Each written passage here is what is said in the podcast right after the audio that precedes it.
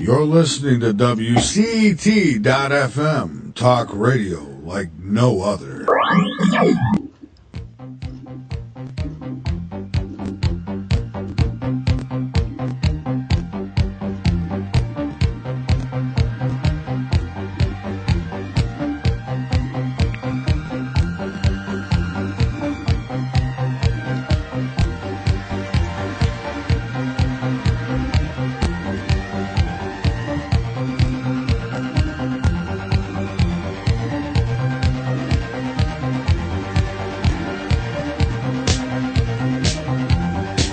Good morning, good evening, wherever you may be. You are listening to WCET 101.7 in Columbia, South Carolina.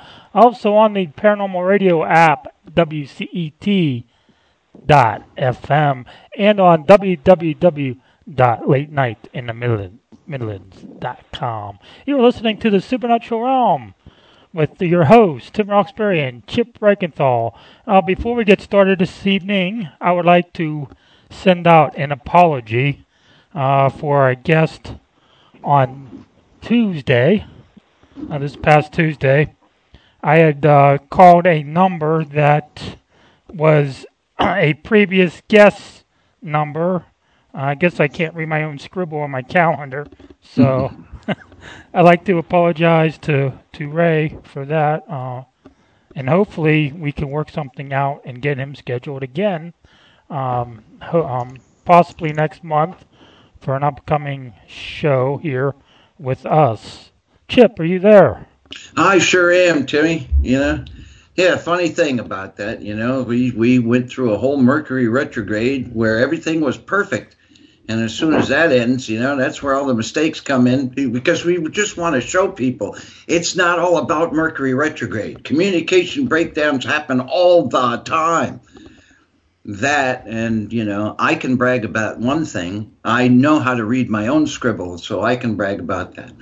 One thing I can't brag about is having a Wikipedia page. I don't have one of those, but our honored guest today does, Tim. Cool. Who's our Yeah, guest right? today? Yeah. where where do I get one of those? Anyway, might as might as well let y'all know who we have today with the greatest honor. Irena Scott is joining us today. Uh, she is an American author and physiologist.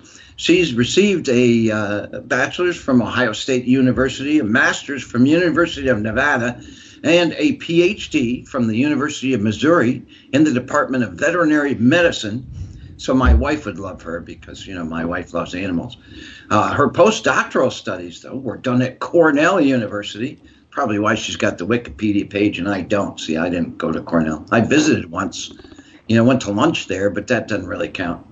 Anyway, enough about me. Uh, Irena Scott has been employed as an assistant professor in biology at St. Bonaventure University. She's done research and teaching at the Ohio State University, the University of Missouri, the University of Nevada, and Battelle Memorial Institute. She was a correspondent for Popular Mechanics magazine. See, so my she's she's a hit with my dad because of that, and be, with my wife because of the veterinary stuff but me for other things, and we'll get to that. Um, she also worked as a volunteer astronomer at the Ohio State University Radio Observatory, as well as participating in UFO invest- investigations for the DIA, the Defense Intelligence Agency, and the Center for UFO Studies. Oh, she's a hit with me on that. See, she got my whole family there. She is the author of six books, including on UFOs, some of which we're going to talk about today. She's contributed chapters and articles to several scientific journals, magazines, and newspapers. And she's got all sorts of incredible listings that I also don't have, including Who's Who in the World, uh, Who's Who of Women, Who's Who in the Midwest, Dictionary of International Biography, and Who's Who in Frontier Science and Technology. So, Timmy, you know, another phenomenal guest today with the greatest of honor to have her. And boy, I feel about yay big, you know, because no Wikipedia page, no who's who on anything. You know, I, I could, could say, you know, I made the who page, you know, because people say, who? so there's that. All right, Timmy, all Yeah. yours, brother. Hey, I want to welcome uh, Irena to the uh, show this evening. I guess you got to be rich and famous to have a Wikipedia page, Chip. I guess we haven't quite made it there yet. No, I, Well, I'm- that didn't have anything to do with UFOs. That had to do with writing a book about John Purdue. Oh, okay. The founder of Purdue University, right? Uh huh. And of the Purdue block in Lafayette, Indiana. He did a lot. Yeah. Yeah. See, I knew about that because it's right in front of me. Oh, really? yes, it is. Oh, okay. Part of that Wikipedia page. See? Yeah. Which, you know, that I don't have. Uh, Is that why your computer's making noise, Chip? Because it's thinking. yeah, I think so. Yeah, it's thinking today. You know, I, I, you know, I, I really don't like the computer thinking too much. You know, that's Yeah. my job, and I make Right. less noise, less noise doing it. Yeah, I guess I wish my computer would think that way. I wouldn't make you know these little simple mistakes by having to guess wrong number on. A, Well, you know, th- things happen. You know, at least the collective radio world now knows that you're human. yeah, Because before that, they would have said, you know, is he real or only a cartoon? You know, but Yeah. now we know that you're real because you made mistakes. You know, yeah. so. So yeah, but we you know we do formally apologize there to our, our guest Tuesday, who we would have had if we had the correct phone number down. Happens, you know. But still, uh, yeah, we, we uh, send our, our heartfelt apologies. Yes, we do. Even though we, we didn't name him, uh, nor will we. Yeah, we name him on the air anyway. But he knows. He knows who he is. So, He knows. Irena, how do you find time to write out these books? I mean, man, you're busy. Yeah, I am. I'm very, very, very busy. Um, but I've found time, I think. Neglect important things, and then I Yeah. write books. But sometime I hope to have more time. Yeah. well, I I recently ordered your your your latest book, um, and uh, Sacred corridors. the Sacred, Sacred Corridors, Corridors? yes. And uh, when the day was delivered, someone walked off with it, so I called Amazon, and they sent me two more copies for the price of one. Now I got three. So Well, that's a if I lose deal. another one or someone Right, steals yeah. one, I, at least I got two more copies. So sure. that And you, you think he'd throw one my way, but no, you know. so I guess I'll have to order it myself. Fascinating book, by the way, Irena. You did a lot of work on that. Wow. oh, good. Rub it in there, Tim. Well, I guess you just got to get a copy, huh? Geez, I don't have a Wikipedia page. I don't have a book. You know, I mean, wow, this is a very humbling moment for me. Well, I did do a lot of work because I had a lot of material and I didn't understand a lot of it. And so I had to keep looking things up and looking things up and looking things up. And finally, I found part of what I was doing, which I was very happy about. Wow. Did you know? Did you know Mr. Hynek, Irena, personally? Um, I've talked to him. I didn't really know him, but I've talked to him before. Mm. But um, I had his letters in my book that were mainly addressed to someone else.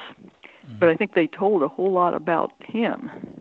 Right. Mm. Um, they were his handwritten letters, and you, most of his writings were kind of formal. I mean, like on a subject of astronomy or UFOs or things.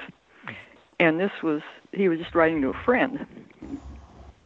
So he was relaxed and everything, and not only computer, you know, being formal. And so I think it told a lot more about his personality than his more formal writings. And he was a very interesting person. And boy, he was busy.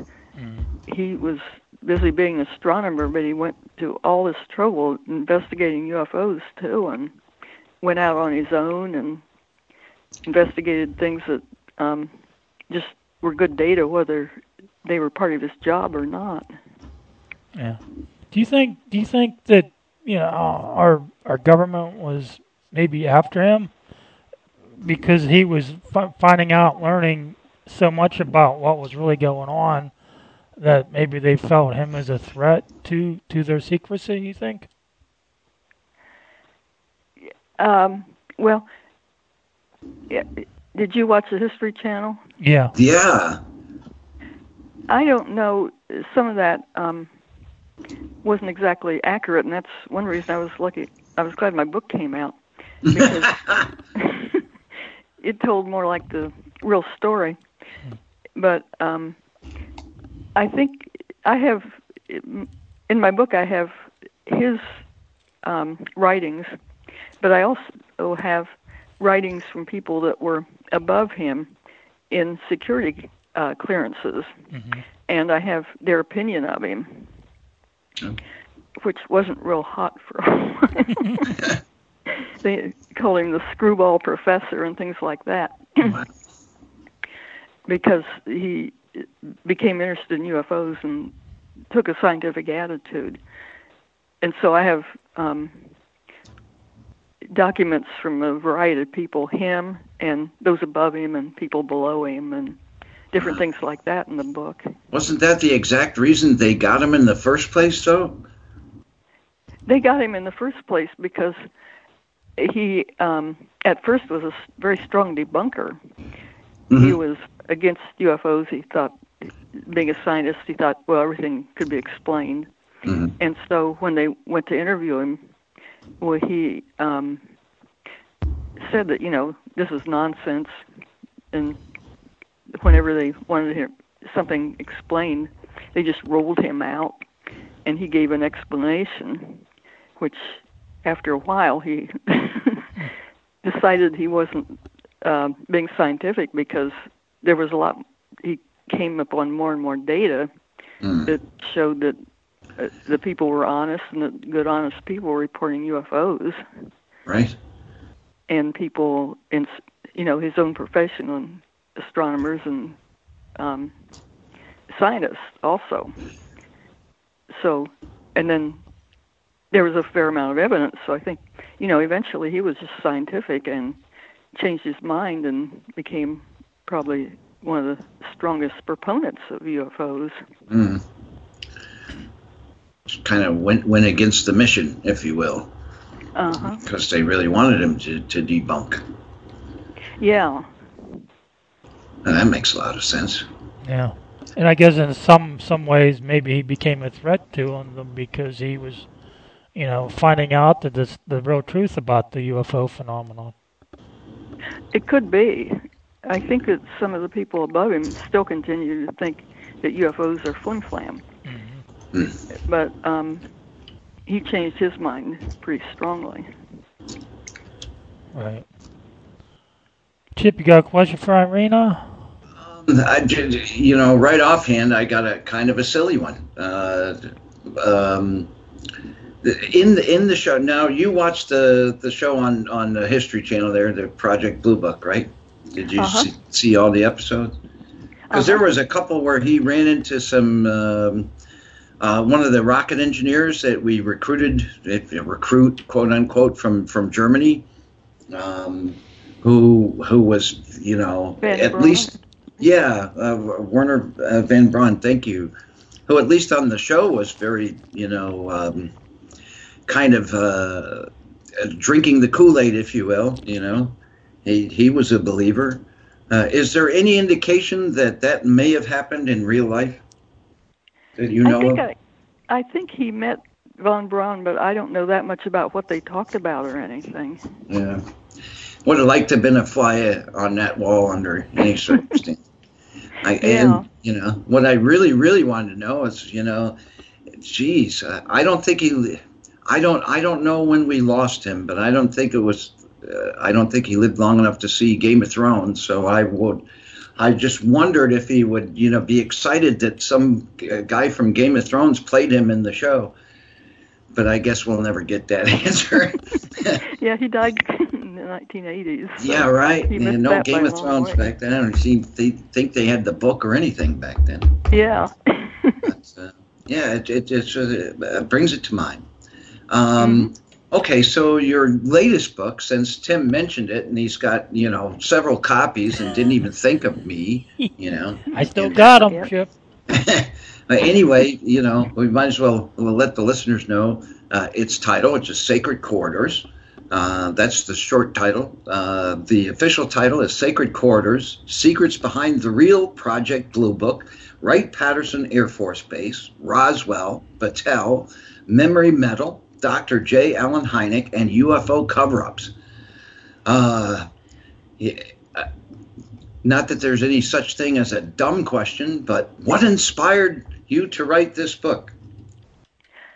what I wasn't even planning to write it. What inspired me was that um, I knew somebody that worked at Battelle, and Battelle did um, part of the study for Project Blue Book.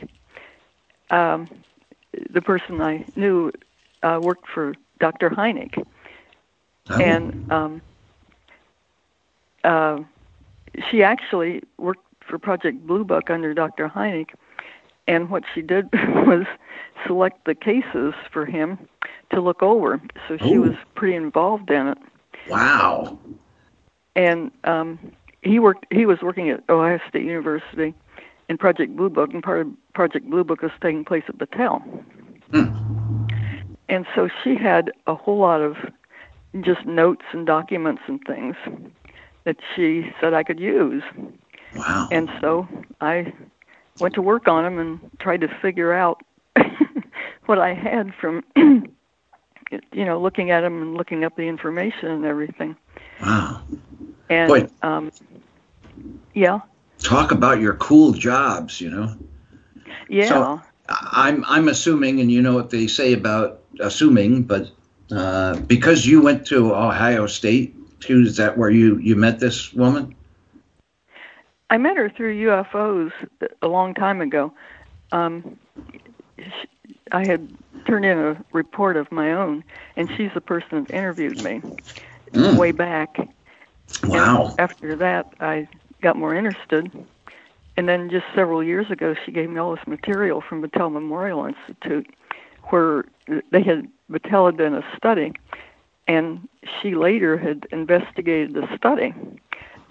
So um, it told a lot about what was going on in, from all directions on Project Blue Book, and was you know actual notes and documents, not um, you know things that were kind of made up. hmm hmm Yeah. Um, all right. Um, you know, it, it's it's it's funny that you know through throughout this year, especially, you know, Tim and I both, uh, um, especially on, on radio and having the honor to interview people, we've come across a, a lot of folks, some of the the best voices uh, of ufology in this day and age now, that really started out uh, much like you did, logically minded, you know, scientific, uh, uh, you know, physicists, uh, doctors, you know, the, the the kind of folks that would even, you know, self-confess, you know, this is the last thing in the world I ever dreamed I'd even think to believe in,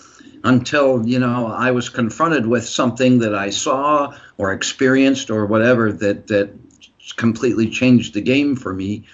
Uh, and and with that premise to this question, what uh, initially attracted you to ufology or the field of, or study of UFOs? Well, um, actual experience. I Okay. had, an, I had a number of sightings, which um, started when I was real young, and that's what attracted me and brought me into it. Oh wow. Now, is- um, where where did you grow up? What state? In Ohio, Central Ohio. Oh, Central Ohio. See, Ohio's got some, you know, boy, a very active state. You know, we come across a lot of people uh, that either grew up in Ohio or spent their adult life there that had uh, sightings or experiences. So that's kind of interesting to know. So props to Ohio on that, you know. So how how how young were you when you had your first uh, sighting or experience? Uh, was it one or the other or both? It was exciting, a sighting. I don't know. It was probably an experience too, and I had another witness. It was when my sister and I were real young kids, and we lived out on an isolated farm in the middle of nowhere with a Hmm. road that went by that was gravel with uh, grass growing up the middle, so it was very rural. And um, it was a real clear night, and she was about four, and I was about six. Wow. And neither one of us had even heard of UFOs. yeah. yeah, probably haven't even heard of Sesame Street by that age. no. uh, and um, I woke up, and there was this thing flying around our bedroom. wow. And like I said, this was rural. The bedroom was closed. Um, there was a window that was closed, and no way for anything to get in.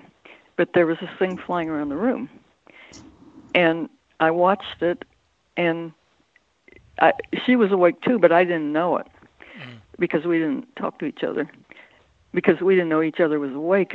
But the thing mm. was flying around the room, and it would fly up and down and in and out, and it was kind of browsing. It was on all the time, and it looked like hot metal or something. Wow. And I realized it was guided. I mean, we had furniture in the room and walls and things, and it would turn before it hit anything, so that it went around the room and got close to both of us. But it would just like a browsing motion, just like it was looking around or something. And I think we both we were real young, but I think we both realized that this isn't anything normal because like if you hit a baseball, it just goes and hits something. It doesn't deflect if it's going to run into something. Mm. And that's what this did. And so we watched it and it, having no idea what it could have been. And then it flew up to the ceiling. And this was an attic room, and the um, walls came together at the top of the room. So there was about three feet of ceiling between the two walls. And there was a chandelier. It was turned off. It was also a clear night, I should add. And um, it flew up to the ceiling and then made a right hand turn. It didn't hit the ceiling. And it flew over to the chandelier. And it, without feeling around or anything, it just began to circle the chandelier right Huh. between the chandeliers outside and the walls. It circled and circled and circled. And finally, it made this um, just a real geometric spiral right down under the chandelier. For some reason, both of us just suddenly became absolutely terrified at the same time and ran out of the room and collided on the stair steps and fell down the stairs and ran shrieking to our parents who didn't believe us. Mm. But um, many years late, we even when we heard about UFOs, we didn't think of UFOs when that happened because we thought of, people thought of them as like rockets or something, not little things in your room. Right. Later, I read a book by Jenny Randles who talked about bedroom visitations and um, sightings by small children. And sometimes small children see small UFOs, and then later they become what's called repeaters, and they have additional sightings. And we kind of followed that. We were very unusual though because this usually just happens to one person, mm-hmm. and mm-hmm. usually if a kid says something like that, nobody believes him. But in our case, both of us saw it, and so we both had another witness, which you know is a lot better. Sure. It, it, it helps. Yeah. but we didn't know why we both woke up at the same time. We didn't know why we got scared at the same time, and we didn't even we never heard of UFOs. And it was years later before I figured out this was probably a UFO experience. right? Yeah. Wow. Do you think there's, Yeah. Irena? Do you do you believe that there's certain people that attract uh, the paranormal and and and uh, UFOs? I don't know attitudes? because we sort of fit the profile of what she said that of people that have um, experiences when they're young and then keep on having experiences. And both of us did. And we had another really gruesome experience when, together when we got older, too. A gruesome one. Um, well, it was a really involved experience. okay. And so I don't know. Uh, what do, if you fit the profile, what kind of profile is it? Of people that um, start out when they're kids, young children, and have sightings of small objects, and then they become repeaters and have more sightings throughout their lives. Oh, okay. So it's not a psychological profile per se. It's just a profile of, of experiencers, if you would, or Yeah, uh-huh. okay, all right, fair enough. Timmy, So, are you are you uh, able to elaborate on your other experiences that you had with UFOs as you got older? Yeah, uh huh. We both had um, some more experiences, and at one time later, when we were in our twenties, I was working for the Defense Intelligence Agency with a high security clearance and a high position and things, and she was at postgraduate. I was working in Washington D.C. and she was doing postgraduate work at Drew University in New Jersey, Huh. and we were on that end of the country, so we decided to take a vacation and go up and see the New England states. And neither of us had paid any attention to UFOs, and at that time we didn't. We both had ex- experiences, but you didn't talk about things like that back then. mm-hmm. oh. And so we'd never said anything to each other about anything like that. And you know, the last thing on our mind was UFOs because we were just going on a vacation. And so I drove up, and I had I took two coworkers with me to Drew University, and picked her up and left off the coworkers, and took some pictures of them. And we drove up to Boston, and got there, and it was still daylight, and so we decided to go on up and look around the New England states, and we were going to do that later anyway. But we drove on up into New Hampshire until it looked like it was going to start getting dark, and so we turned around. It turned out we were on the same road that the Betty and Barney Hill uh, part of that abduction had taken Wow. place. We didn't know it Wow. then, though.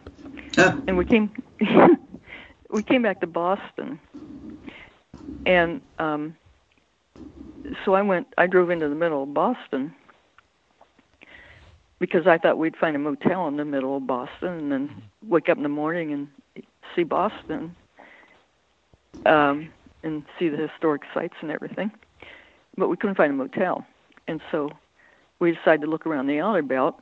And we were leaving Boston, and we saw this um, as we were driving out of Boston. We saw this white light to our south, and there was an airport south of us that was called Norwood Memorial Airport, and we could see airplanes coming in and landing and turning on their landing lights with you know their regular lights and everything.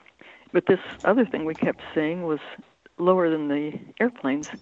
It was just one white object with just white lights, nothing else. It was going south along the road, the freeway, and um, we kept watching it. It was just slowly blinking, nothing like strobe lights or anything. And my sister kept saying, "This is odd. This may be a UFO." And I kept arguing with her. And you know, being scientific, I kept saying, "Oh, it's a helicopter." and I told her it was a helicopter blinking its landing lights, and I'd never seen anything like that before, either. But you know, you scientists go explaining things. Well, it's better than weather balloon. You know, just I should saying. have said, I should have said it was swamp gas, but anyway. right. but um and so we were following it and we kept arguing and both of us admitted to each other that we'd seen UFOs before which we never told each other. Wow. and so anyway we were on route 9 we went on the outer belt and it was ahead of us and we could it was real noticeable. But you know I thought if I had a a high speed camera I mean film with a high speed um, a camera with high speed film too, but I never thought of loading it because I thought that if this was something odd, well, the newspapers would be out reporting it and there'd be TV stations and everything else. So I thought it couldn't be anything. And we kept arguing and arguing as we drove along. And we we um we got off the outer belt and we were on Route 95, which is the main north-south hmm freeway along the east coast. And there was a woods on one side. And there was this thing in the woods that looked like a basketball. It was maybe 50 feet away from the car. And it was like transparent. You could see it inside it. It was like you could see inside it. It was like there was these this color that um, went through a spectrum of all the shades of blue and all the shades of red and then all the shades of blue. And it was very funny looking. I had no idea what it was, but the inside of the car lit up in green, Wow. and um, I had no idea what that was. But I didn't stop because, well, I was looking for a hotel, and she kept saying this thing is odd, and she was saying it would be one place and it'd be someplace else. And I was driving, so I didn't notice, and I thought she just flipped the lid anyway. and so, we Got to get me a helicopter like that. yeah. and so we were we were arguing as we were going along, and um, then she started yelling at me and screaming at me to stop because she said it was going to go over the road, and I wasn't watching it that closely. But finally, with her screaming her head off, I decided to stop, and I pointed my hand out the ro- out, out the window, and I was going to say, "Look, it's a helicopter." Where I thought it was going to go, and I saw this meteor way off, and then it came over the trees. And at that point, I suddenly realized that she had been right and I was wrong. Mm-hmm. But I didn't apologize because there was so much to do right then. Right. Because And she's your sister, you know. yeah, it was. It had seven things that looked like windows, and we've seen a lot of blimps and blimps with lighted sides and things. Mm. And this wasn't a blimp. We have a freeway through our farm in mm-hmm. Ohio. We moved, moved back here, and lots of blimps follow it. And we've seen lots of blimps and blimps with lighted sides and everything else. Mm-hmm. And this wasn't anything like a blimp. And so I thought, oh, I'll have to. I had um, my camera in the back seat and my film in the trunk, and it was a Polaroid. The Oh, Polaroid oh. Takes a while to load. Yeah. You have to clean off the rollers and get them in right and all kinds of things. All And kinds of things. Yeah, I remember. I remember. Yeah, and I had to. Um, I had 3,000 speed film though, which is nighttime. You can take nighttime photographs with it. Ah, And so anyway, I was busy trying to find the film and get it loaded and everything. And the thing was going over the road very slowly and low. And you could see seven windows. And we discussed are these panels or are they windows? And we both thought they were windows. We both thought we were looking inside of it. Hmm. But it was just like the whole inside was just had white glowing walls or something. Hmm. It was just real white light coming out of it, and it was blinking in a sequence of like the three front lights might blink twice, and then the four back lights would blink once, and then all of them come on and off. And it was blinking in a sequence like that. It had one very tiny um, green light on one end and a red light on the other end. And it was very, very clear. I mean, it wasn't something you saw off in the distance, it was pretty close.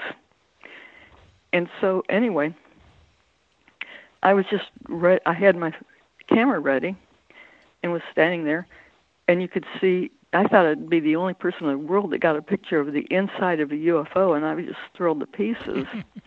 and this truck driver parked in front of us and walked back and stood beside me right when I was ready to take the picture oh, and asked what we were doing. right. And That's creepier than the UFO thing. That is. there. Yeah. yeah, because you know he's a man and we're there, you know, females. Right. Yep. Right. Uh, and at first I thought, you know, we had another witness, but he asked, he said, "What are you looking at, or what are you doing?" And we didn't say UFOs around him or anything, but I pointed at it and said, "Well, we were trying to figure out what that was, or is that an airplane, or you know, like it was an airplane."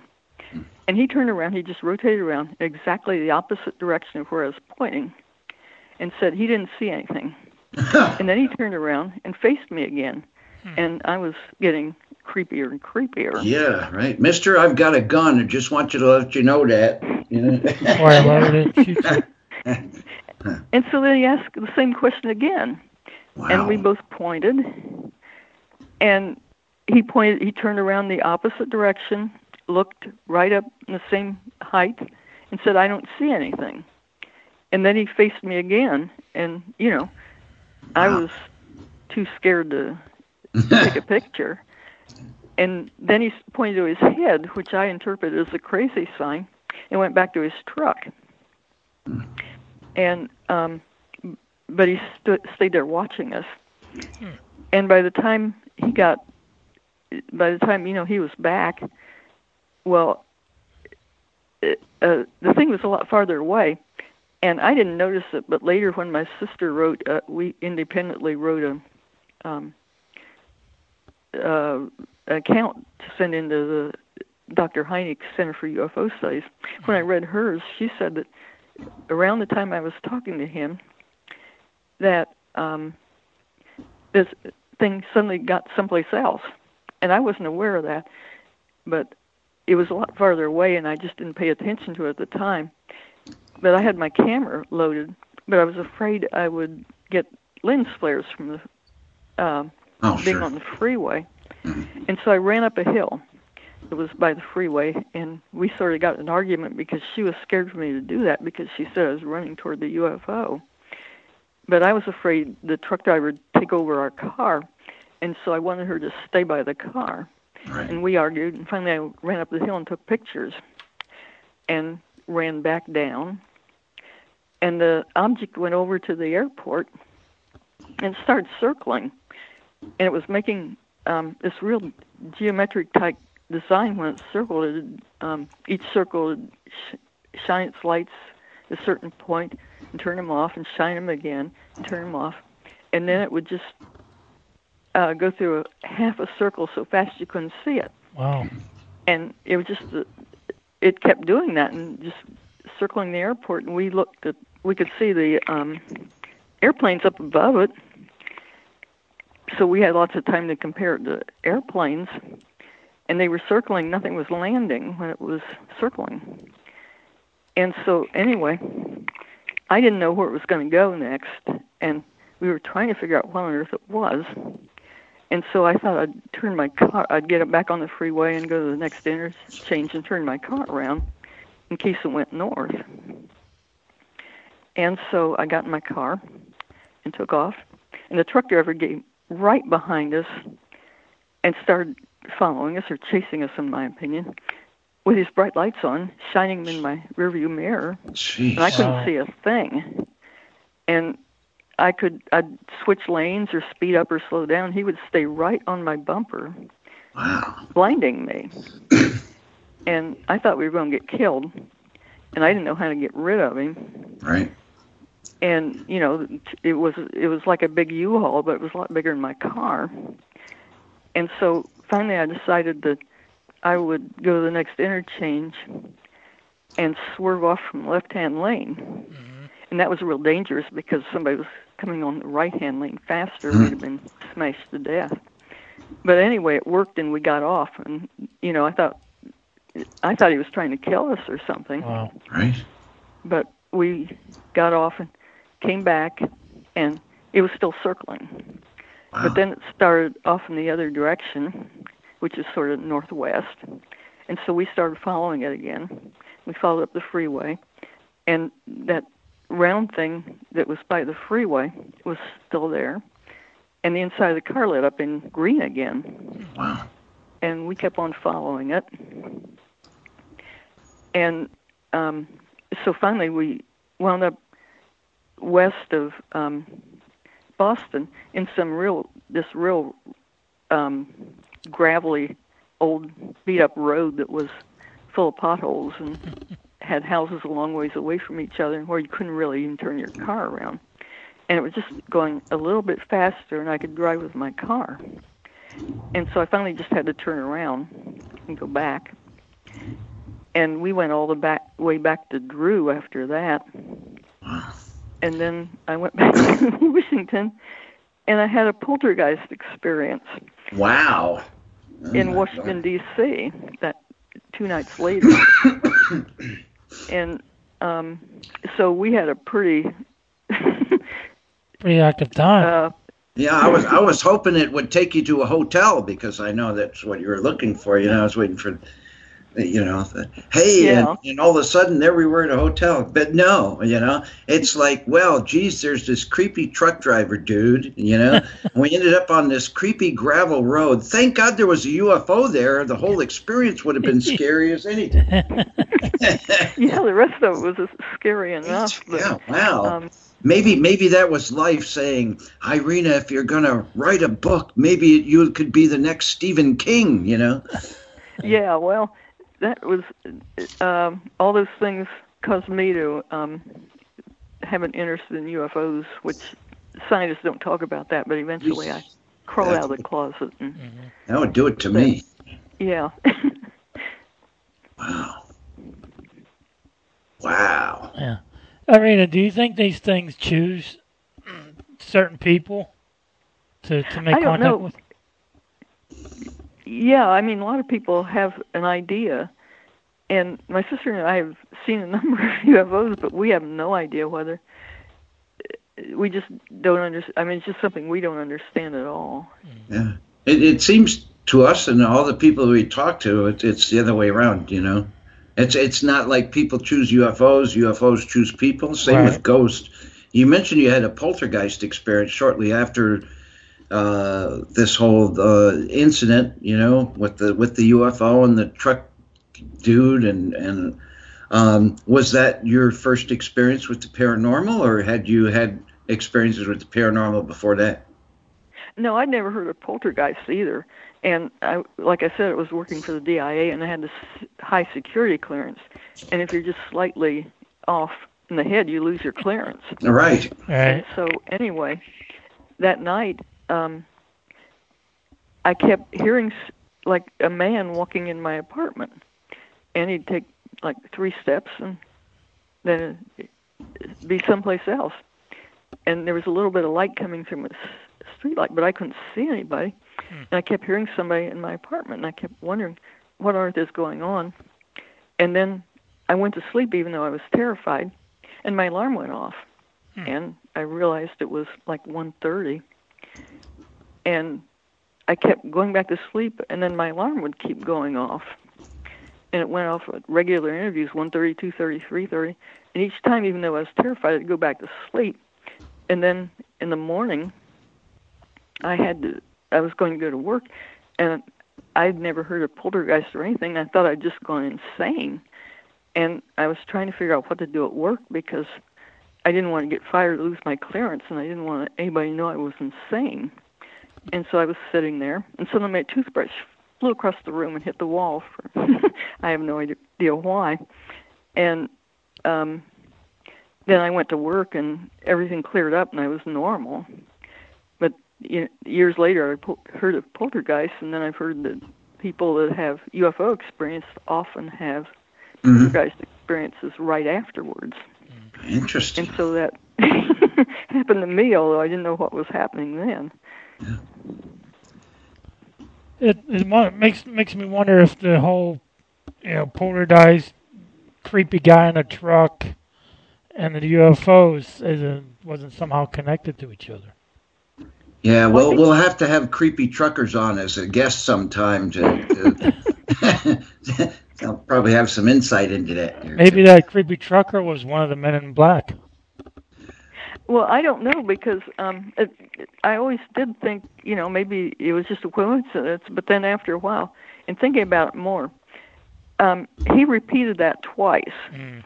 And both times, you know, if you point at something and say you see something there, well, the, somebody look at where you're pointing. They don't look in the opposite direction. Right. And so I decided that he had something to do with the UFOs. Something he had something. He was creepy too. Yeah, right. It just yeah. Uh, It, it kind of sounds like that. What do you think, Tim? I think I think there's some kind of connection to it because I've I've heard stories where, you know, some people have had UFO, uh, you know, UFO encounters, and right after that, Yeah. these weird men show up, You know. the- Yeah, we're like strange people, like Yeah. you know, like like yeah, And- and my bees or novelesque strange. Yeah. Yeah. Yeah, he looked perfectly normal, but he was certainly strange, and then he tried to kill us too, which Yeah. added to his strangeness. Yeah, right. Just wow. Boy, oh boy. Yeah, I, I wouldn't know how to process that myself. Well, we didn't know. Yeah, especially back then. I'm really freaky out. Like, but I made real good notes about it, and I was scared to say anything Mm-hmm. on account of my clearance, but um, I kept the notes and reported it later. so, what did Dr. Hynek say about your your whole experience, uh, you and your sister? He had discussed it with Bud Hopkins. I had contacted him Really? years later, Wow. and um, he discussed it with Bud Hopkins, and Bud Hopkins interviewed both my sister and I and my sister's um, family. He tried to hypnotize me, and he apparently thought I'd been abducted. Um, but I don't remember anything about it, and I don't hypnotize. And Yeah, well, you said tried to, you know. I, I do Yeah. hypnosis. I, I know what you're like, man. My wife's like that too. It's not Yeah, a bad well- thing, by the way. Just some people, you know, don't don't take to it. Well, it didn't happen to me, and so he, he didn't get any place with that. And you know, if anything was stored in my memory, I didn't know. I, I still haven't found out. But he apparently talked to talked uh, with Dr. Hynek about it. But when I talked to Dr. Hynek, for some reason I didn't ask him, and I just talked about other things. So I don't know what he thought either. All right. He talked. He discussed it with a couple of people, but not with me. Interesting. Wow. Yeah, if uh, for those of you just joining us here on Supernatural Realm with the great Tim Roxbury uh, and me, our guest today is uh, the phenomenal Irena Scott. Uh, she's got uh, really three great books uh, about uh, UFOs, ufology, and the study, uh, including UFOs Today 70 Years of Lies, Misinformation, and Government Cover Up. Uh, Inside the Lightning Ball, scientific study of lifelong UFO experiencers. And the most recent is Sacred Corridors, secrets behind the real Project Blue Book, Wright Patterson Air Force Base, Roswell, Battelle, Memory Metal, Dr. J. Allen Hynek, and UFO cover ups. Uh, you can find them all not only on Amazon, but she's got a website, irenascott.com. Irena is like Irene with an A at the end. I R E N A. Scott is uh, S C O T T. IrenaScott.com, where you can find the books and you can also find them on Amazon as well. Uh, uh, and uh, wow, we're having a kind of a phenomenal talk about this.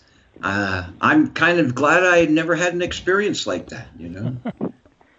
Well, we survived, and that was, I was happy to say Yeah, that I guess so. because I wondered. Well, I, I saw a couple when I was a kid, you know. One one with my best buddy growing up, you know, we were like the same. I I think we are like age 10. And we saw one right in front of us, really, right, you know. It looked just like the the spaceship from Lost in Space, the old TV show, you know. Uh huh. That's uh, I'm kind of dating myself there, you know. Don't tell my wife that I'm dating myself either, you know. She'll, Oh. she'll object to that. No, But I digress. and yeah, and we saw one that that was just it was a cloud in the sky, but it was slightly different color than all the uh-huh. other clouds, and and all the other clouds were moving eastward at about 10 miles an hour. Not that one, you know. And Yeah. by by the time yeah we were playing baseball, and by the time everybody finally took notice that there was something wrong with that cloud, it just disappeared. But, but no weird truckers though, so Yeah. uh, I'm kind of happy I can say that. You know, Yeah. I I, Well- I can't. Boy, I can't. Even, that would have creeped me out more than the sighting itself. You know. They The- both the creeped trucker me did. out. Yeah, I, I guess so.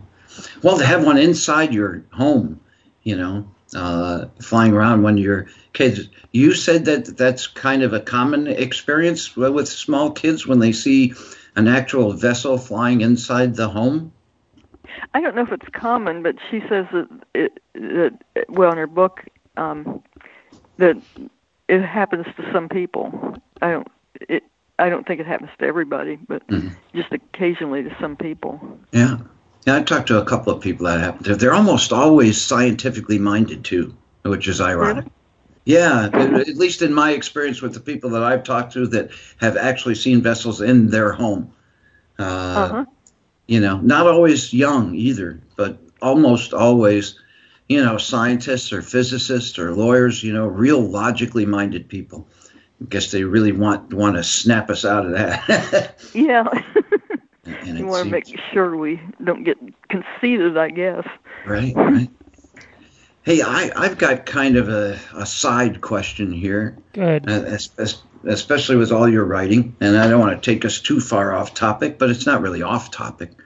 It's just I, I noticed that you uh, had worked at least as a volunteer astronomer, if not an astronomer proper, you know. But, um, and I, based on these experiences, you know, and now uh, uh, in your adulthood, you know, uh, looking through telescopes or, or trying to see what these telescopes are reading, you know, uh, if you ever look at places, uh, say like the moons of Saturn or something, and think, you know, uh, a little bit closer about if there is life in our solar system aside from this planet, you know, would it be Enceladus? Would it be, you know, I mean, did you ever think about that more now because of these experiences? Well, actually, I, since I was a small kid, I wanted to go into astronomy, and I actually majored in it, but I couldn't get a job because they didn't hire females, and Oh. I would apply, and they would say, "Oh, we don't hire females." See, so I I bet you were cheering at Hidden Figures just like I was, right? When you saw, did you see Uh, Hidden Figures the movie? Because you know they yeah, were. uh, yeah. I w- wish I could have got into it, but I di- couldn't. And um, so I've followed astronomy ever since, even though I didn't get into it for a pr- profession. But yeah, I mean, um, I've often thought that that um,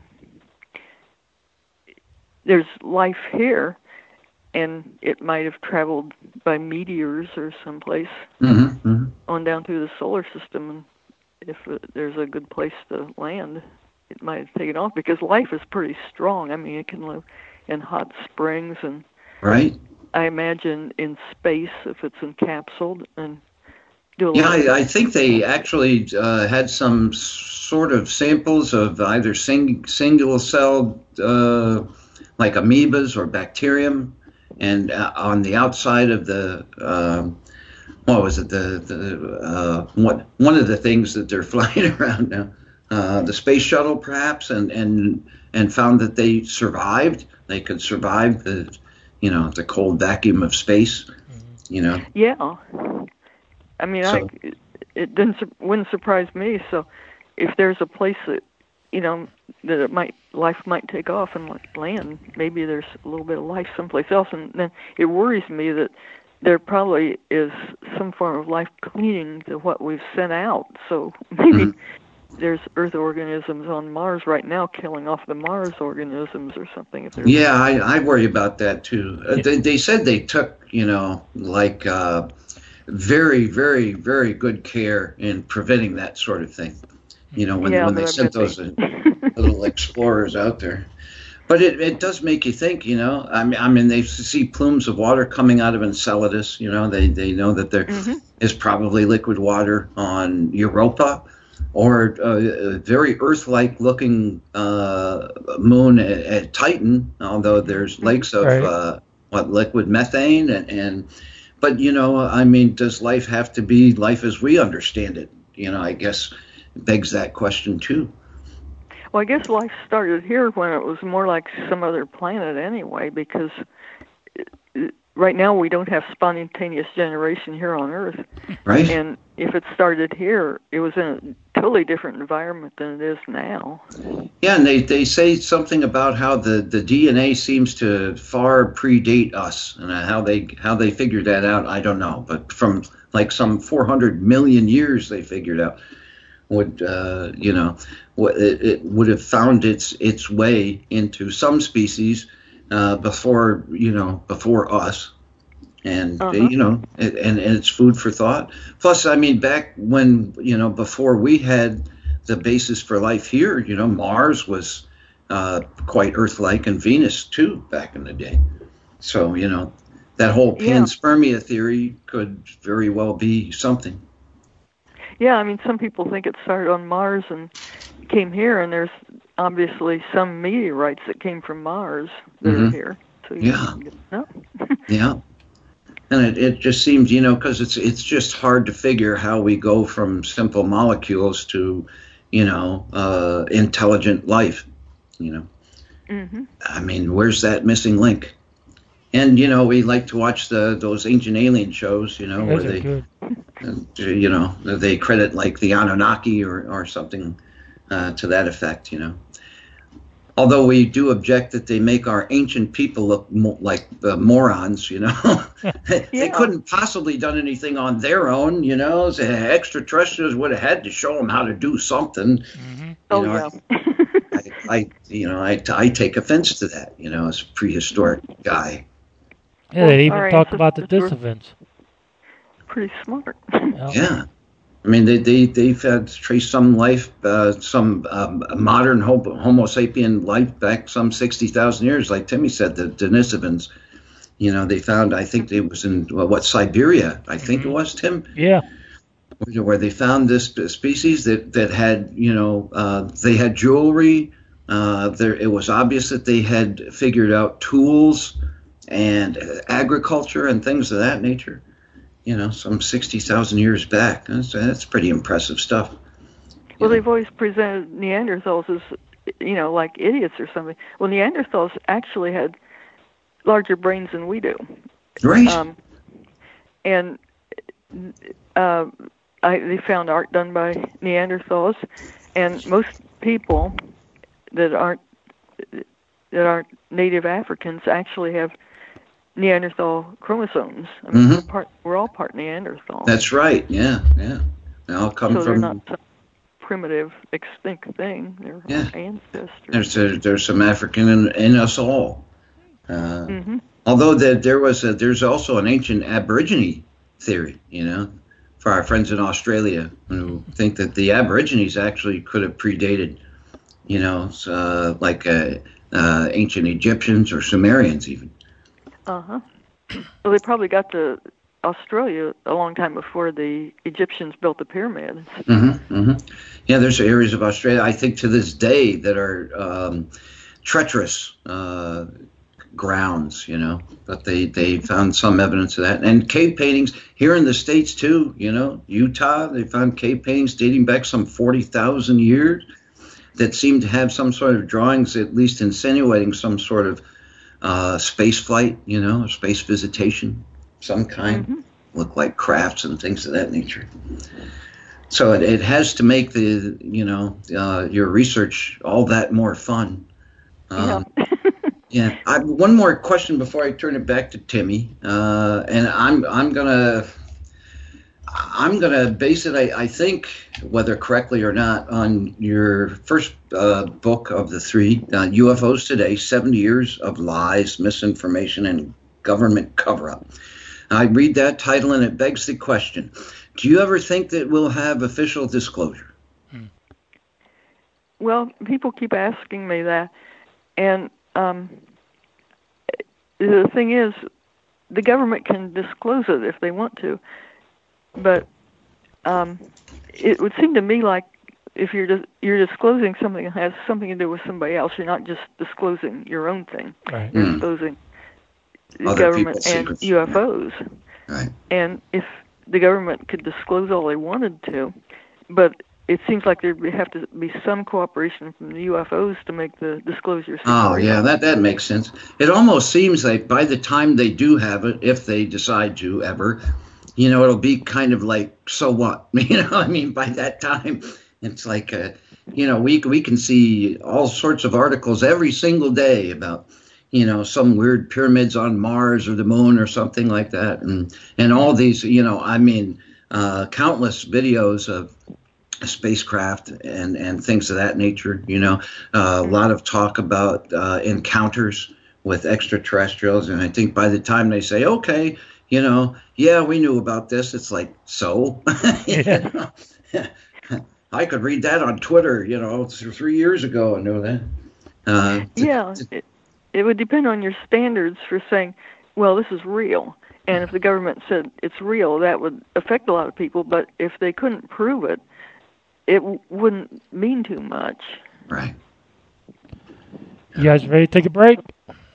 Oh, we could do that, man. It's your show, brother. Okay. But yeah, break sounds good. You are listening to the Supernatural Realm on WCET 101.7 FM in Columbia, South Carolina. We'll be right back with more Irena Scott right after this. You're listening to WCT.FM, talk radio like no other. Are you intrigued by paranormal talk radio? You'll love the new paranormal radio app from TalkStream Live. You'll find a great selection of talk shows covering UFOs, ghosts, strange phenomena, and much more. Download the Paranormal Radio app now and start listening to the very best in paranormal talk entertainment, including the network you're listening to right now, the Paranormal Radio app. Free in Google Play and the iOS App Store. Things go bump in the night, more likely your plumbing acting up than your dead uncle paying for this. Call Roto-Rooter for fast 24-hour professional plumbing, sewer, and now water restoration services. Unlike some of those other plumbing companies, you don't have to be scared when you call Roto-Rooter for help.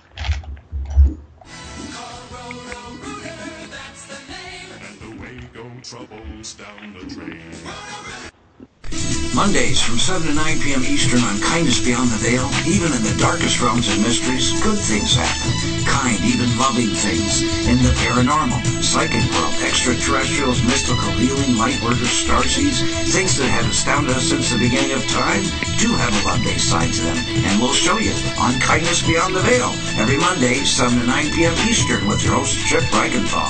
Leading into Michael Barrett's Late Night in the Midland show at 9 Eastern, making Mondays worthy of looking forward to right here on WCET-FM because that's where the action is.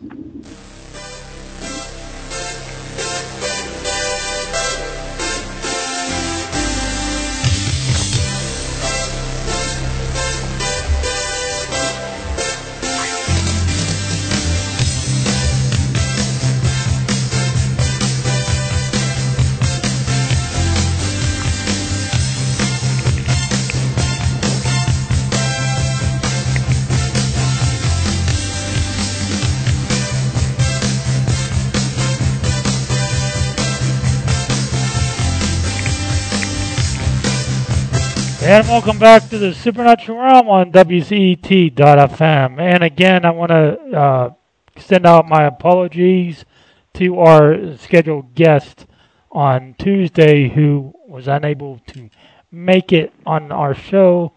Uh, my apologies to him uh, once again. Chip, are you there with me, buddy? I am. I am. I'm waiting for my apology, man. What, did you get a copy of the book? No, just for the heck of it, you know. no, I can't remember the last time somebody's apologized to me for anything.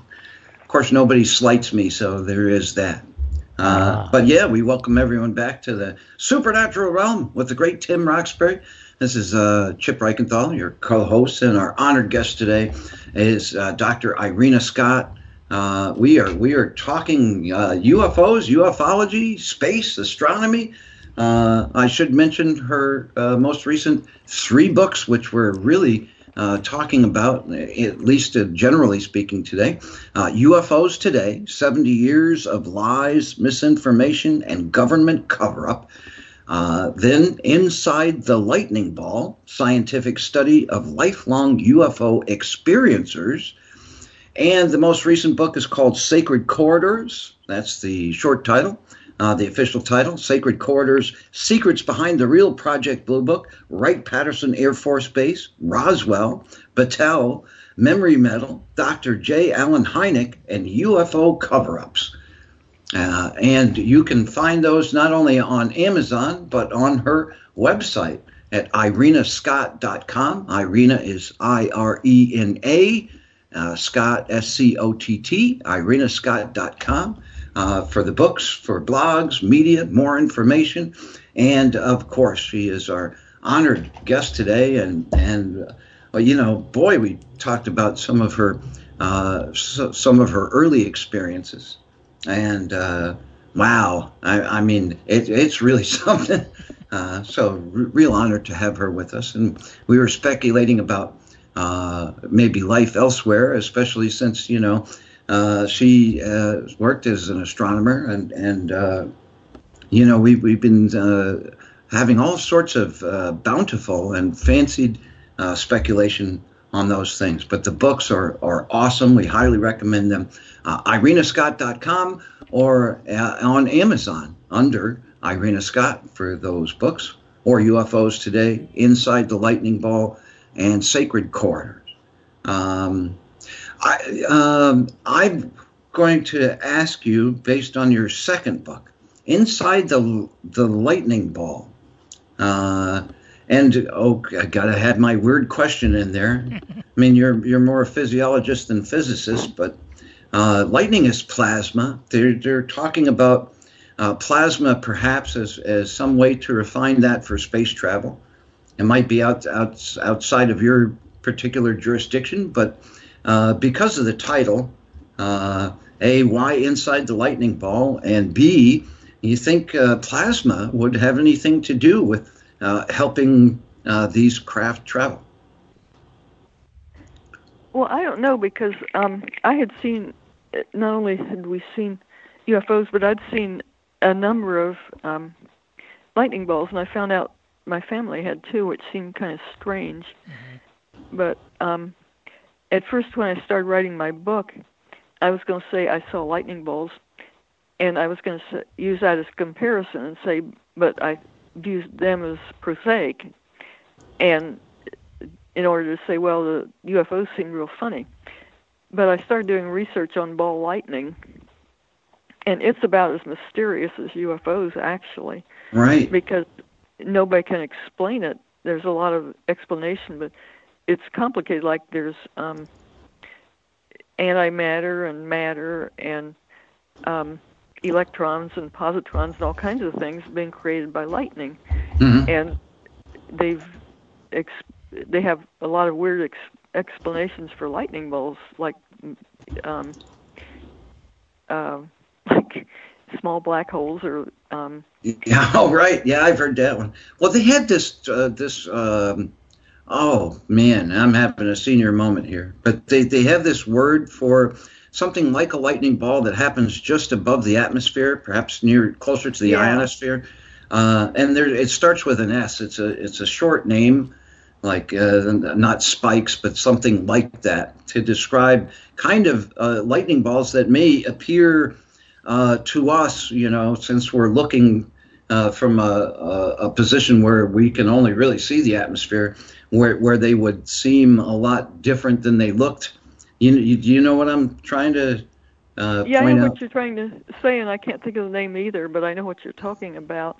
Yeah, because it's it's right above the atmosphere and the ionosphere, and, and they they they can some of those things have different colors. You know, for lightning, Uh-huh. they can appear red or blue, um, and, and sometimes they can they can appear to last for a long long amount of time. Um, and yeah, there was a word for that. I think they saw them from the space station, and, and that's how they figured out. There were some situations where people were describing anomalies that they couldn't explain. They Uh-huh.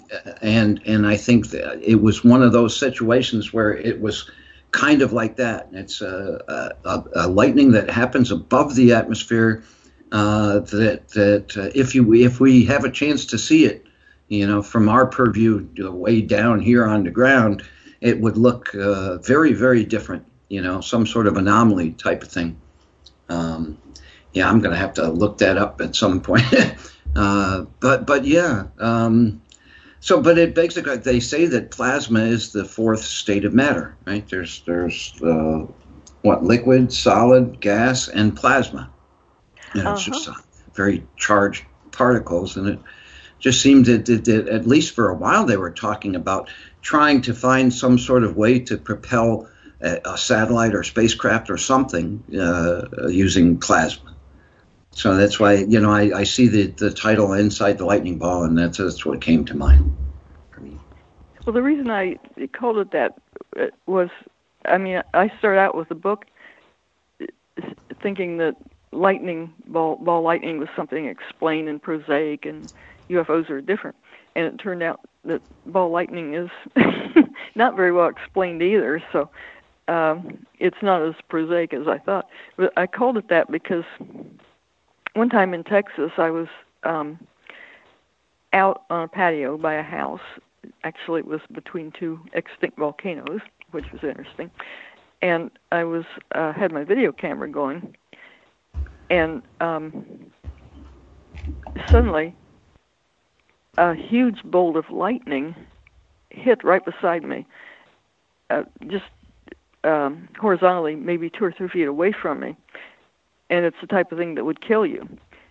Um, and it didn't kill me because I was on a patio, a wood patio, and was insulated, but it hit right beside, and I had my video camera going. Oh. And it, it was a huge noise and light and everything.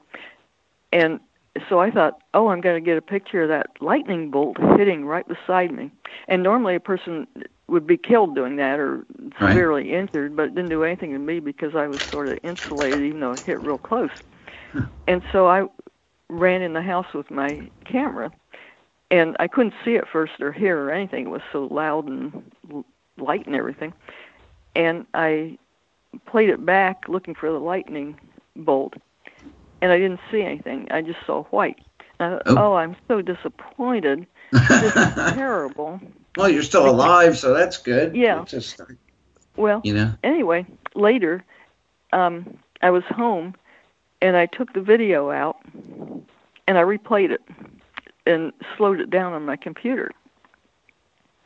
And what was interesting was, is that um, it showed the whiteout, which is what I saw with my eyes, I couldn't see anything uh-huh. for sometime later. And then um, the video came on, started working before my eyes had started working. And when I slowed it down, there was a um, cell tower about 150 feet away with guy wires, mm-hmm. and there was the video captured this big, um, oh, what would you call it? Sparks um, shorts of electricity going up this big guy wire oh. right after that. And then it came on, went into the regular video. What was amazing was that then I realized that what my camera had photographed 150 feet away was the electricity from the um, lightning traveling up this big, thick guy wire huh. to the tower.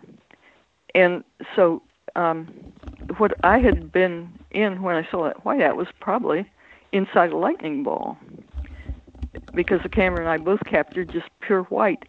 And I think when the lightning hit, I'd seen something sort of like a big sphere around it. Wow. And that's what the camera got. But then the camera also got this immediately after that big white sphere it got this um, just in parts of a second. The um, charge going up the guy wire to the pole, and so it hit right beside me. And just seconds later, the electricity was shorting up the guy wire.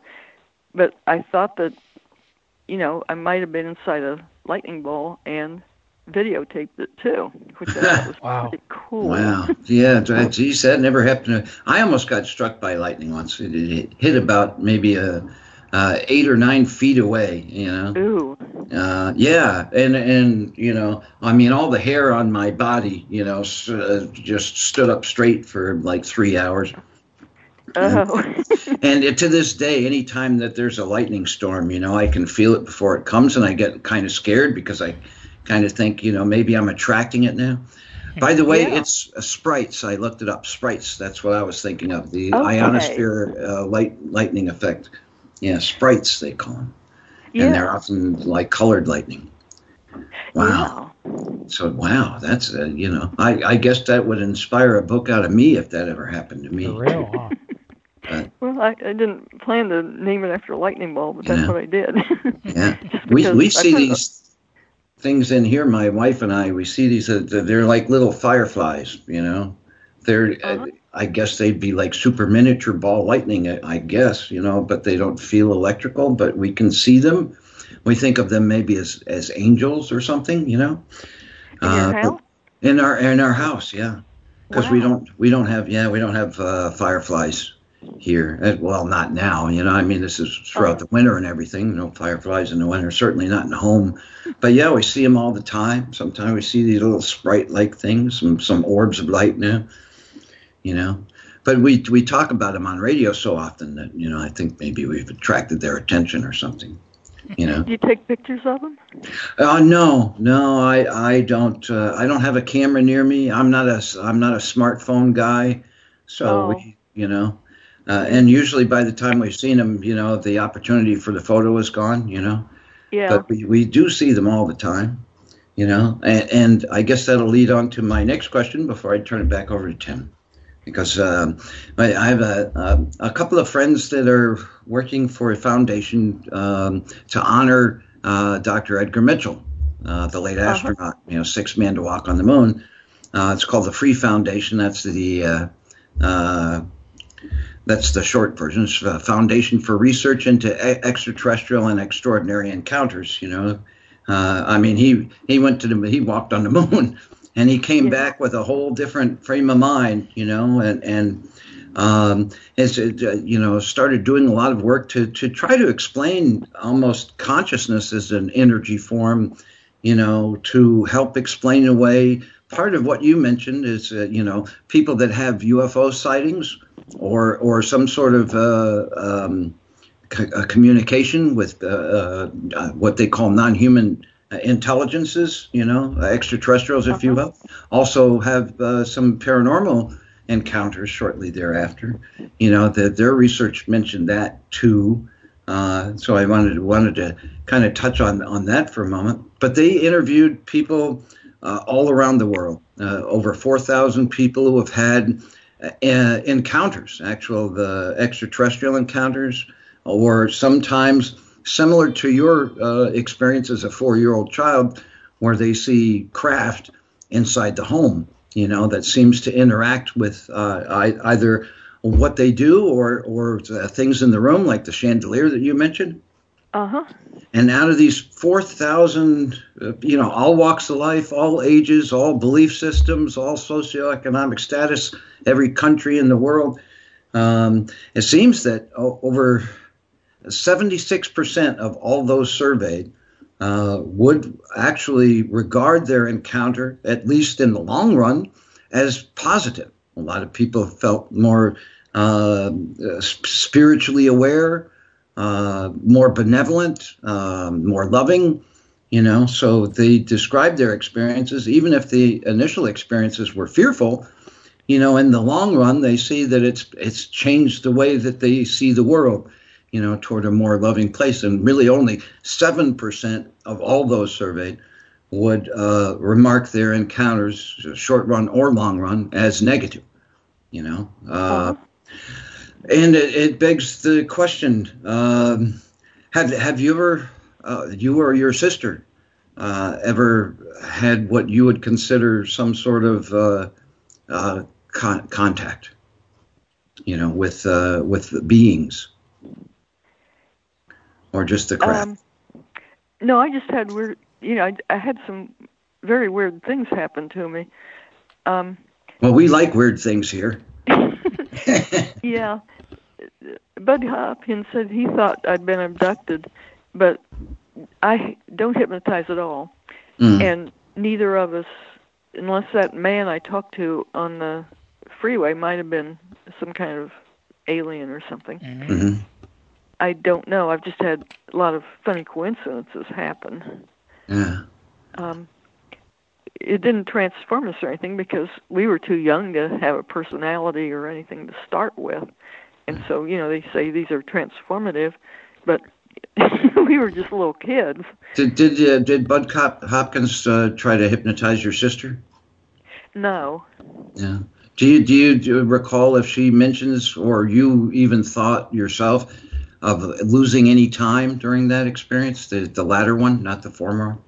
The the one with yeah, the truck. I thought I thought there might have been missing time two times because once the first time with my sister and I, well, we both woke up and this thing was in the room, but we have no idea how it got in the room or what was happening before that made us both wake up. Hmm. And it was like maybe there was mind control or maybe something happened beforehand that we forgot about. And I had my mother write up the write it up too, and she said that something came in the window, and neither of us remember anything like that. Oh, But maybe we were young kids and we forgot it. Maybe she remembered something that we forgot. hmm. But it, it was just really, really terrifying. And um, so I, there might have been some missing time because maybe something happened before that, and Yeah. maybe we both didn't know about it or something. Yeah, I, I talked to somebody who had an, an experience similar to yours. The the f- when you were four with you and your sister, where you saw Uh-huh. this this craft flying around the room and circling around the the chandelier and etc. and this person, uh, I I believe that they uh, did have the hypnotic regression done.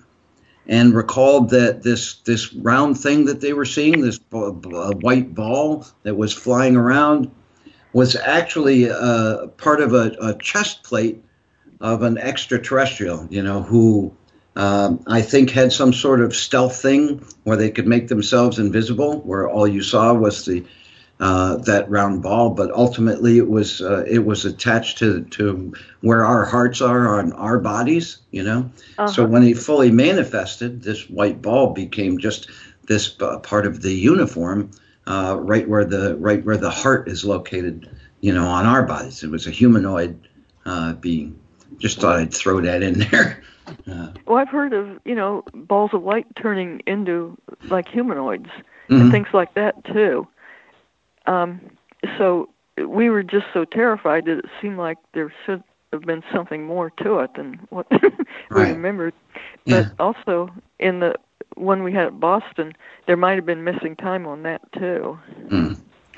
Yeah, well, there, I mean, there's a lot of panic that goes on. I mean, that that you know, once you got to the to the part about the trucker, I mean, you know, that that would have thrown everything else outside Yeah. of the window.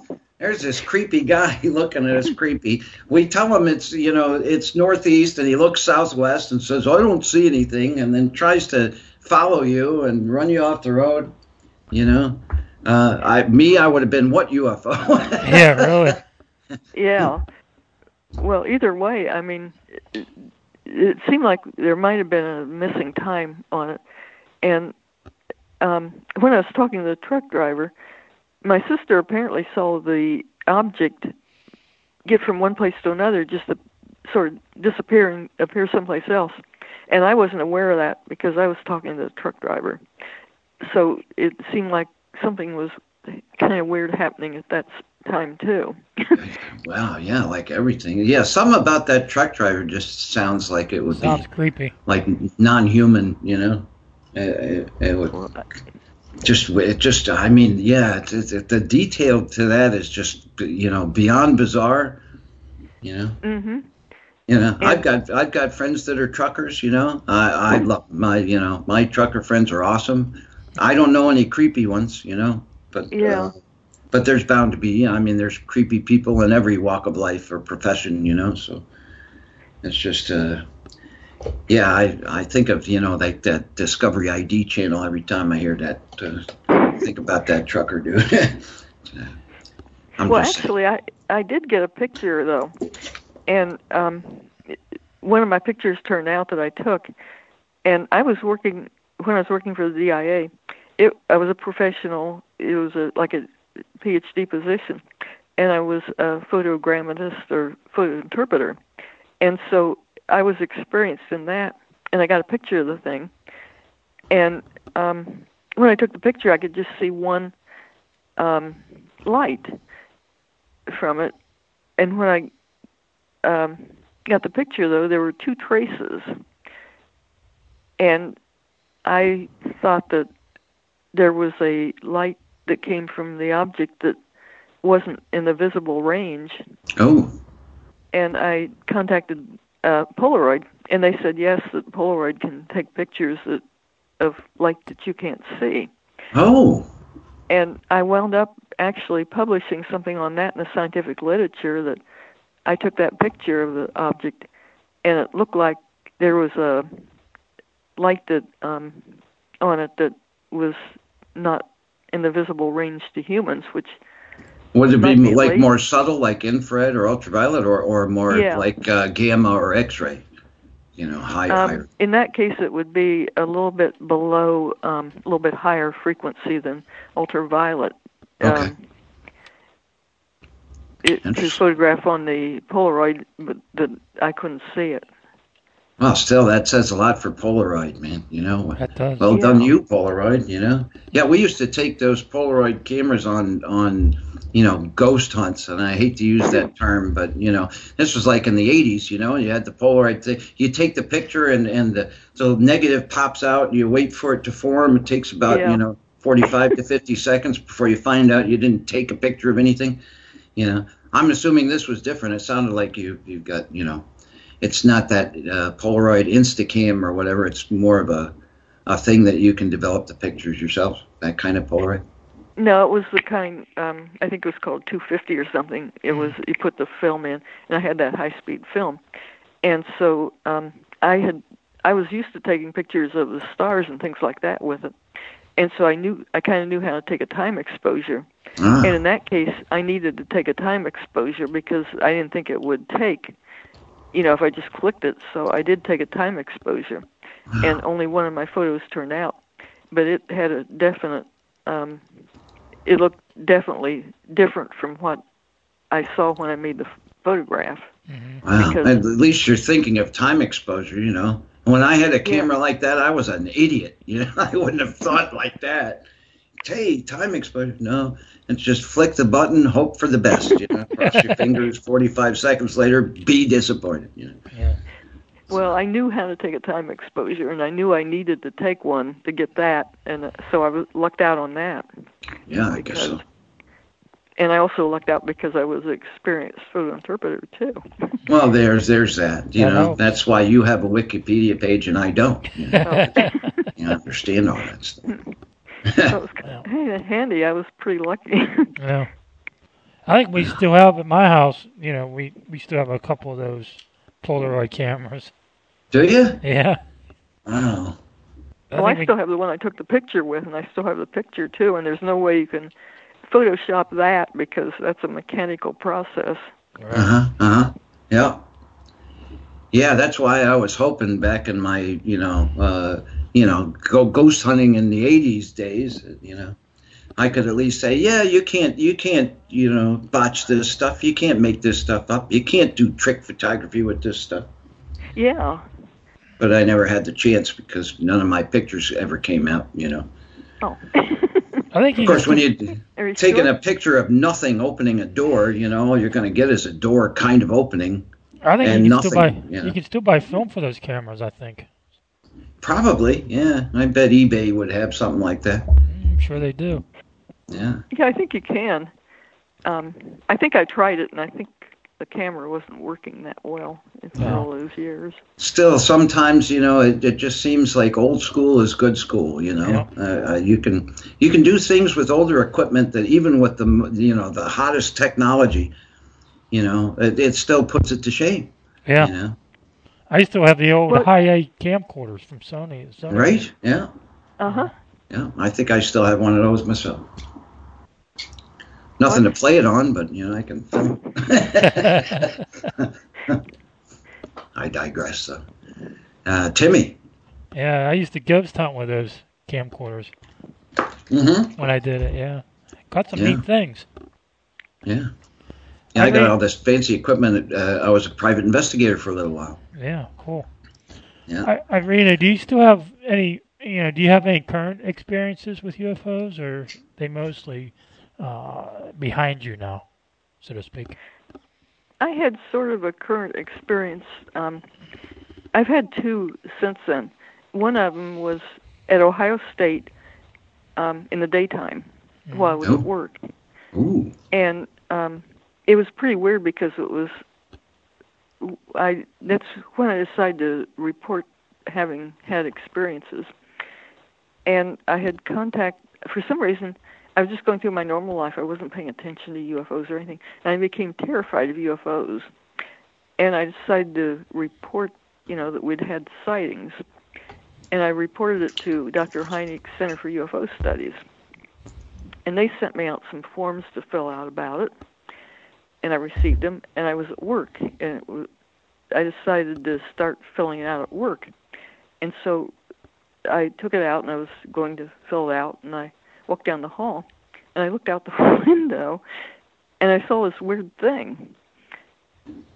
I had no idea what it was. It looked like a building framework with fog around it.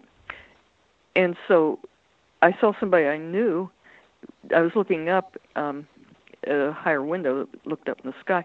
It was at Ohio State, and Ohio State was is near a, the Columbus Airport, mm. and I saw a plane go under it.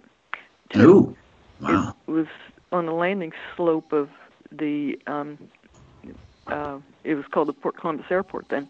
And so I asked the other person and she looked at it and she had no idea what it was either.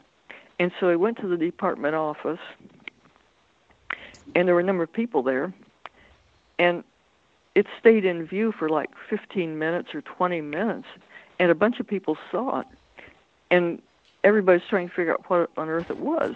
It was later it looked like a a rectangle with a light under it, but it would it would just come in and out of view mm. for about um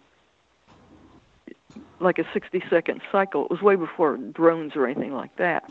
Mm. And nobody had any idea what it was. And um I called a person at Battelle Memorial Institute that I knew was interested in UFOs and asked him. And he said he called the airport and he said the airport said they couldn't get it on radar but um, we saw it at that time. Mm. And so I wound up with um, five people that were professional, like professors and things, mm. that wrote descriptions and drew pictures of it. Wow. So I got other witnesses, and it was a pretty weird sighting. Um, because it was like the, it's sort of like the that one at O'Hare, that famous one oh, you remember that O'Hare, mm-hmm. Chicago? Mm-hmm. Yeah. Well, this was over an airport too, and the thing looked like it was rotating. It was years before the O'Hare sighting, though, huh. and I didn't. I wasn't into UFOs then, except that was that just started me off. Wow. Was that thing, and so I reported it, and I had other real good witnesses. Yeah, too. sure, professors and say you had tenured yeah. witnesses. Well, no, I know, and of course I couldn't say anything. I couldn't call a newspaper or anything because you know I promised the professors I wouldn't say anything because you know they hmm. look crazy. So, but I reported it, you know, and then later I used their names years later and things when you know they're probably dead. yeah, that's all right. I'm telling. yeah. but then I did have another experience um, a couple years ago oh. that also was pretty weird. Um, with all the rest, most of the rest of them, I had other witnesses, so I, I probably wouldn't report anything if I didn't have other witnesses. But I was lucky and did. Okay. But this time I didn't. But I'm an amateur astronomer, and I was out in my backyard with two cameras, just taking pictures of planets, Mars and Venus and Saturn, I think, and the Moon were all up at once and I had an iPhone, which is not exactly an astronomical instrument, and I also had a um, camcorder. Huh? And I had the camcorder set up on a tripod and things. And so I was taking pictures of the planets um, just with the iPhone, just for something to do. And these two red things flew by. I had no idea what they were. They looked they were like red spheres, and one was exactly above the other one. And now, is this from from your uh, normal eye view or from a telescopic view that you saw? It was from my normal eye view, and I had a camera with me, and I was so amazed. I mean, I was standing there with a camera, and I was so amazed and dumbfounded that I didn't take a picture. And so after it went by, I suddenly realized I should have taken a picture, and I took some pictures. And then the whole sky just lit up with blinking lights. Ooh. And um, you know, like if an airplane goes by, the blinking lights are Right. part of So the these are these are white, not red. The blinking lights, even though the, the the sighting was with red lights, but the blinking lights were like regular colored, you know, white lights. Yeah, I saw these two red things go by, and I'm familiar with um, balloons and everything, and I've seen Chinese balloons and things like that. And these were nothing like that. They were red spheres. Um, you might call them orbs, and they. I thought they were kind of close, like maybe within 50 feet or something. But they were against the sky, and then the whole sky lit up with all these blinking lights, like the whole wide sky. And so I ran to my camcorder and turned it on, and fortunately it was unfo- in focus, and I got the blinking lights. And um, I was able, and then later I um, downloaded everything in my computer, and in the one the um, what the picture I took with the iPhone, there were little white spots on it, like I hadn't seen anything, but like there were some objects on the iPhone that weren't something that I saw with my eyes when I took the picture. But Wow. then the video turned out good because it showed the blinking lights. And um, this happened. What was especially weird was that I had investigated um, something like that before, where there were blinking lights in the field, and these witnesses saw them and reported them to the TV and the police and everything. And the police came out and watched them, and um, airplanes came out and went over, flew over. They didn't know where the airplanes. It, it was like a three-hour display of blinking lights. Wow. And um, then uh, another investigator and I had gone to talk to these people later after the first investigation. And that night after we left, they saw him again. Hmm. And it turned out that I saw these on the exact same date of the year as we had seen as we had just missed seeing these other things. But anyway, this happened right before my book came out. And I was afraid to report it because I thought if I report that, people might think I'm, you know, Oh, trying to sell a book. Yeah. And so I didn't report it for about two years. Wow. and I finally did report it, but I did have the film. The I had the video and the uh, pictures I took with the iPhone, and so I didn't have another witness, but at least I had something to show. Um, with the blinking lights, and the blinking lights were definitely weird looking. They're not something that you'd see. Yeah, I, I believe that. Yeah, my, my wife and I used to sit on our porch and look up at the stars, you know, and then we'd see some bright ones, you know, like uh, the uh, Sirius, you know, the, or the ones in the, the Big Dipper, Little Dipper, you know, Uh-huh. Orion's Belt and all that, that kind of bright, but on their own, and then they'd start moving after a while. We're going, oh my, you know.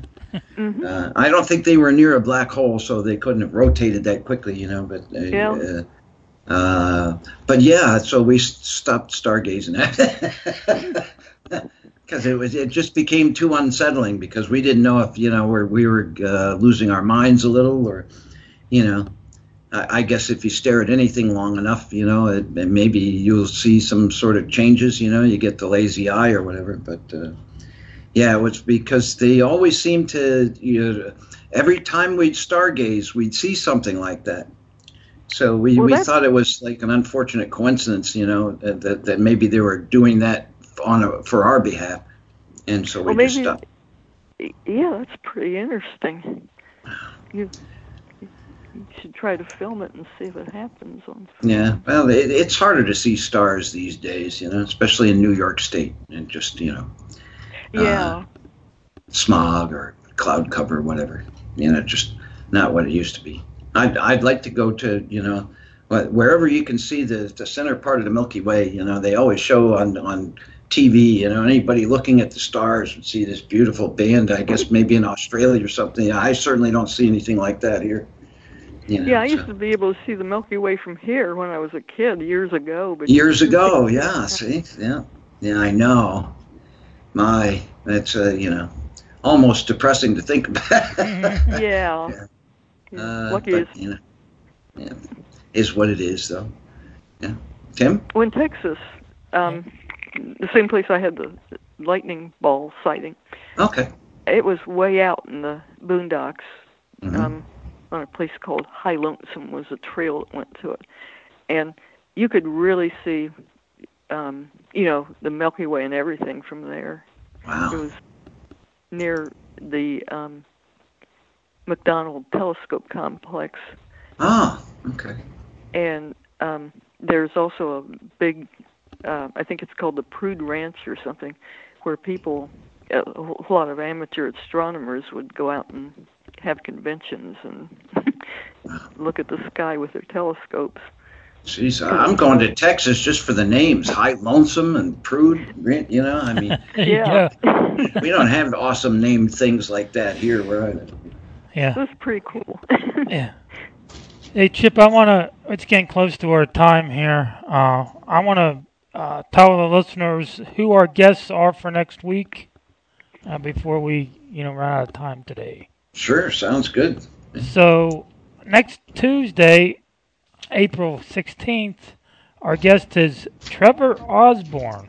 He is Ah. the founder and the founder and president of World Harmony Foundation, the gateway to a new civilization. So that's really cool. We're looking forward Mhm. to talking with him. And on Thursday, the 18th, um, we will have as our guest Daniel Olexa. He's a best-selling author, motivational speaker, hypnotherapist, life mastery coach, trainer. And uh, more information can be found at uh, Daniel Olexa or Daniel at danielolexa.com. It's actually Wow. his, his email, but Boy, sounds like a stellar week we have coming up on, on Supernatural Realm, Yeah. which almost invites the shameless plug, Tim. Uh, so um, Monday here on WCET.FM on uh, my show Kindness Beyond the Veil, each and every Monday from 7 to 9 p.m. Um, Kindness Beyond the Veil, you know, we take a look at the paranormal, supernatural, metaphysical, extraterrestrial, but but the kinder side of all that, you know, where loving things actually do occur in the darkest of realms. Um, coming up this coming Monday, which is the 15th, uh, that's the night before Trevor Osborne appears here on Supernatural Realm. My guest, uh, my honored guest is Crystal Ann Compton. Uh, she's quite a YouTube sensation. She's a spiritual teacher and a channeler. Uh, and uh, she has uh, um, a, a series of courses. It's a program called the Lightworkers Lab, where she can teach us, you know, the, the path to ascension, or to meet our spirit guides, or to uh, improve our intuitive or psychic abilities, uh, channel angels, uh, encounter interdimensional beings. Uh, all that good stuff. That's uh, Crystal Ann Compton, my honored guest for Kindness Beyond the Veil on the 15th. And a week from Monday, the 22nd, uh, one of my favorite people in the world, her name is Susie Miller. She works with autistic children, but she has a program that she calls Awesomeism. Uh, it's been established for a long time now. Or instead of looking at uh, autistic kids like they're different or there's something wrong with them, uh, she actually sees them as enlightened uh, or special, you know, uh, kind of advanced souls, if you will. And that's why they don't uh, really wish to in- encounter uh, the everyday people or talk about the weather, things like that, when they're in their own mind, because their own mind is a fascinating place. Uh, Susie Miller and her program, Awesomeism, that's a week from Monday, the 22nd, Kindness Beyond the Veil with Chip Reichenthal. cool. Uh, so there's my shameless plug, Timmy. Thank you. You're welcome. Irene, is there anything you'd like to ta- that- say that we didn't mention or you didn't mention yet? Because we got about It's- a few more minutes left. Yeah, a few more minutes. Uh, aside from the website and the Amazon, where could people find your books and, and find out more about you? Um, on my website, irenascott.com, um, I have a list of my books, and if you it's easy to get to them because you just go on my website. I re- just put Irena Scott on the computer, and then if you click on any of the books, it goes right to Amazon.com, Ah, and so it's easy to get to the ordering place. oh, that's good to know. Yeah, IrenaScott.com. Irena is it's Irene with an A, really. I R E N A and Scott uh, S C O T T. IrenaScott.com. Uh huh. Oh, see, that's good to know. So it's easy to order them. and Awesome. I'm very honored to be here, and thank you so much for having me. Well, we've had a lot of fun, and you know, it's a good thing that Timmy and I never ever in our lives have ever been a creepy trucker. And just wanted to say, so, you know, you're you're in a safe zone here. Um, but you know, th- these uh, these three books, uh, you know, uh, really uh, came to you really through the course of uh, a, a bit less than three years. Um, I, I, are there any other books on the horizon that you're thinking of, or uh, in any uh, any kind of uh, look into, say, ufology uh, that you uh, feel that you haven't taken yet? Yeah, I I've written another book. It's been accepted, but it's not going to come out until next year. Ooh, But- spoiler alert! Yeah, spoiler alert! Yeah. Yeah, I'm not too sure the name of it yet. Um, it it's something about the past Kagula sighting, but it um, is about other things that happen at the same time. So, So it's kind of a follow up to Sacred Corridors, I guess. uh huh. Very cool. Looking forward to that. Indeed, yeah. Maybe we could have you back on again once the book is uh, published. That'd be great. Awesome. Or what, once you've uh, figured out what you're actually going to call it, yeah. Or that too. Yes. we can do that too. Yeah. You know, I got a lot of books that I've written in my head, but no titles. You know, so I kind of kind of know how that is. Have you written any of them down, Chip? Uh, Have I written any down? Any Yeah. of the titles? Yeah. No, no, no. You're just floating in space, huh? Yeah. No, I got a uh, actually a screenplay I got to focus on now. That's right. That's that's that's right. for another day. Yeah. So I got a screenplay that may- may be picked up for a film. yeah, we both may uh, have a part in that. So Oh, we'll definitely both have a part in that. Yeah. very cool. Yeah, yeah, that's already established. But yeah, Timmy and I are going to be in the movies. Uh, but you know, the, the the the one that I wrote, that's that's second in line. Do we got a movie to make first, which is a project from a buddy of ours, uh, uh, film director Mike Shabrasi, former guest here, um, and he's he's doing he's doing some uh, very special uh, film about autism actually. So I kind of would tie into the awesomeism thing that I mentioned a little while back. Um, because, uh, you know, uh, again, there are uh, lots of ways to look at things. You know, they don't always have to be uh, all labely and separatist, you know. Um, and so he's a real beautiful guy, and he's made this beautiful movie um, that, that kind of uh, honors uh, autistic kids in a way that uh, no film has ever done. And yeah, Timmy will be in it. Uh, I'll be in it. So that's cool. Very cool. Looking forward. to And and then maybe someday after that, maybe years later, I'll have a Wikipedia page like Irena Scott. You just got to be weird and awesome like Irena. So, Well, Oh, you yeah. know, yeah. Um, but I, yeah, well, I I'm already weird, and I I think I'm awesome. So I guess maybe you know it's got to be a little bit more than that. Hey, after write a the write a book about a college founder. and Right? Yeah. There Some some guy named Cornell or Harvard. Yeah, Or, like yeah. that. hey or hey Albany Chip, State. Yeah. hey Chip after after John Tenney's uh, little talk at Butler Paranormal Conference, I'm proud to be a weirdo. You know what I mean? Well, I'm, I, you know, hey, I, I wear it, my weird like a badge of honor. Yeah, you know, I can't what- remember the last time I've been normal. I'm not sure if I was ever normal. Oh, hmm. You know, I mean, one thing I you, you, Irene, uh, Irena, you've been kind of normal, uh, uh, you know, right? yeah I mean, you, you veterinary arts and uh, you know uh, astronomy and You know, I mean, you, uh, postdoctoral work at Cornell, for goodness sake, after getting a doctorate. And, you know, I mean, you got to be kind of normal for something like that, right? Yeah, you have to be normal, so you don't go Oh. around talking about UFOs until you do later in life. Until you're, yeah, until you've outgrown the normal, you know? yeah. yes. Yes. And when I grew up, I put away normal things. Isn't that like a Bible passage or something? Something like that. Something like that. yeah. All right, Irene, it's time for us to go. Thank you for coming on the show with us. Uh, it was a great time. Man, that was the fastest two hours on radio once again. Right? As, as every Wow. week. So, Well, thank you so much for having me, and you're fascinating to talk to, and it's been a great hour, two hours. all right. Yeah. As I said, fastest two hours. It only seems Right. like an hour. Yeah. so, And I just wanted to say real quick because we did talk about this off air, but because she's an astronomer, she is excited about that picture of the black hole that came out yesterday, finally released yesterday, yeah. and what the M78 galaxy.